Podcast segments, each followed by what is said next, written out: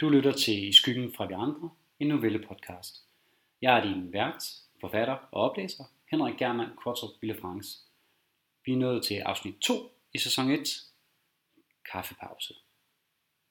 Hvad mener du? Ja, det vil selvsigende. En hver reaktion skaber en modreaktion. Så når israelerne tager boliger fra palæstinenserne, så kan man jo ikke forvente, at de bare sidder med hænderne i skødet. Sverige er jo også Danmark militært overlegen, men derfor vil vi vel ikke se passivt til, hvis de annekterede Bornholm. Jo, de retfærdiggør bare ikke brugen af terror og angreb på civile. Men hvis nu det er de militære muligheder, man har, kan du fuldstændig afvise, at vi ikke selv havde taget den slags midler i brug, hvis besættelsen af Danmark stadig eksisterede i dag? Åh, jeg forstår dit resonemang, og men du ekstrapolerer en hel del, for nu at sige det mildt. Men vi bliver næppe tæt på enige, men vi bruger hele den næste uge på at diskutere emnet. Ræk mig lige flasken med grundrens. Sten kunne ikke lade være med at føle sig lidt som en sejrherre. Det var yderst sjældent, at kollegaen Tom havde opgivet en diskussion så let, især når emnet var udenrigspolitik. Sten rakte grundrensen, lagde rullen med malertape i værktøjskassen og trak vejret dybt. De havde arbejdet hårdt i et par timer nu. Det kunne mærkes i ryggen. Tom havde ingen tegn udvist på, at han ville holde pause, så Sten måtte selv tage initiativet. Er det ikke tid til en kop kaffe? Tom kiggede på Sten med et selvtilfreds ansigtsudtryk. Det var altid rart, når de yngre kollegaer gav sig først. Selv havde han ignoreret ømheden i muskler og led i mindst en time. Og det, det har du ret i. De satte sig i det plastikbetrukkede møblement, Tom i sofaen og Sten i lænestolen. Tom åbnede hans rygsæk og fandt to termokanner frem. Han rakte den ene til Sten. De to mænd skruede hver deres låg af og brugte det som kop. Kaffen var stadig rygende varm, og en behagelig, duftende damp stod op fra både kande og kop. Sten trak masken ned og nippede forsigtigt til kaffen. Hold da magle. Det er måske den bedste brygning, du nu har lavet. Mm, tak.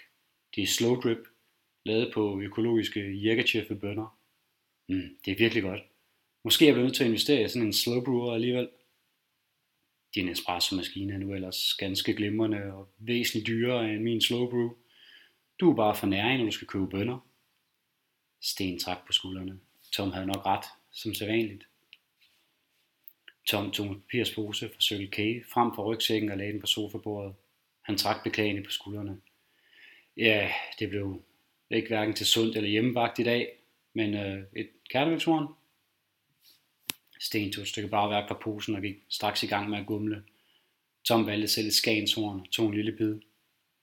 Appetitten var ikke, hvad den havde været, men lidt sødt kunne altid glide ned. Han prøvede normalt at undgå tankstationerne, men opgaven havde hastet, og valget havde stået mellem ordentlig kaffe eller ordentlig mad. Men den smagte nu egentlig glimrende, selvom marcipanen næppe havde set en mandel, der dem var til. De to mænd sad der lidt. Lå tavsheden være den dominerende faktor. Det var en af de ting, Tom nød mest ved hans kollega. At de selv i stillhed og bare være til. Langt de fleste mænd, Tom havde arbejdet sammen med, kunne ikke holde stillhed ud, når det kom til stykket, selvom de fleste af dem påstod, at det var det bedste i verden. Enten skulle de fylde ud med en radio, der konstant kørte, eller værre endnu, et mundtøj, der aldrig stod stille. Det var Tom, der til sidst afbrød tavsheden. Nå, skal vi komme videre? Sten kiggede op fra sin kaffe og ud i stuen. Han sukkede. Ja, vi bliver nok nødt til det. Jeg vil også hjem og have noget søvn. Jeg har en aftale i morgen formiddag. Hende pianisten? Ja, Grand har en særvisning af Kubricks 2001. Tænker en frokost på Fruen B bagefter. Lyder som en fantastisk date. Måske du heldig den her gang så? Tro, tro det være, Tom, men det er faktisk ikke hovedformålet her. Jeg ved godt, at du tror, at mennesker yngre end dig alle sammen er sexgale, men det her det er dybere end fysisk tiltrækning. Tom smilede til den yngre kollega. Åh, oh, godt ord igen, men uh, et godt skrald har nu aldrig skadet nogen. Sten måtte spytte lidt af kaffen tilbage i koppen. Den her side af hans kollega var ny. Han vidste, at Tom var enkemand, og sammen med den lidt fremskredende alder havde han derfor aldrig tænkt på ham som seksuelt aktiv. Men hvorfor ikke? Kollegaen havde jo fuldstændig ret. Tom drak den sidste sluk kaffe og skruede forsigtigt låget tilbage på termokanden, inden han tog masken på. Han rejste sig, rullede med skuldrene, knækkede med nakken og stønnede højlydt. Jeg tror, jeg tager en ferie meget snart. Gerne et sted med varme og bare et minimum af kultur. Vietnam, Tom. Du vil ikke fortryde det. Bare undgå turistfælderne, så er det et fantastisk sted. Hmm, det lyder ikke dumt.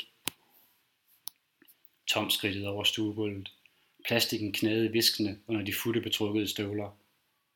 Marie og Bent Nielsen havde opført sig eksemplarisk. Faktisk var det alt for sjældent så let, som det havde været i dag. Men nu, da Tom nærmede sig begyndte panikken igen at ramme det ældre ægtepar. Gaffatapen om deres munde holdt skrigende tilbage, da Tom tog kniven frem. Kun et undertrykt, panisk mumlen undslap dem. Sten var lydløst kommet op fra lænestolen og stod nu bag Marie, en særdeles skarp jagtkniv i hans højre hånd. Han trak den hurtigt og effektivt, næsten blidt, hen over hendes hals, efterladende en fin, tynd stribe. Med forbløffende hast åbnede stregen sig, og blodet fossede ud i en rød strøm. Kvinden var død på få sekunder. Tom gav sig tid til at beundre kollegaens håndværk, mens han med en fast hånd holdt den urolige mand i stolen på plads. Sten var en mester med kniven, det måtte han give ham. Det var også rart med en kollega, der gik så rent til værks. Flere af de tidligere kolleger havde fundet en sadistisk nydelse i arbejdet. Tom fandt det både uprofessionelt og uværdigt. Tom førte kniven hen over halsen på Bent Nielsen. Snittet var dybere og grovere end det sten havde lavet. Blodet væltede og sputtede ud fra såret.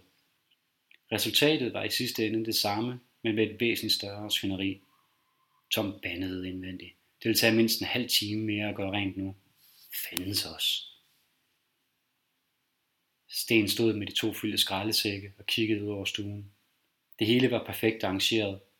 Marie sad i lænestolen, mens Bent lå på gulvet ude på badeværelset.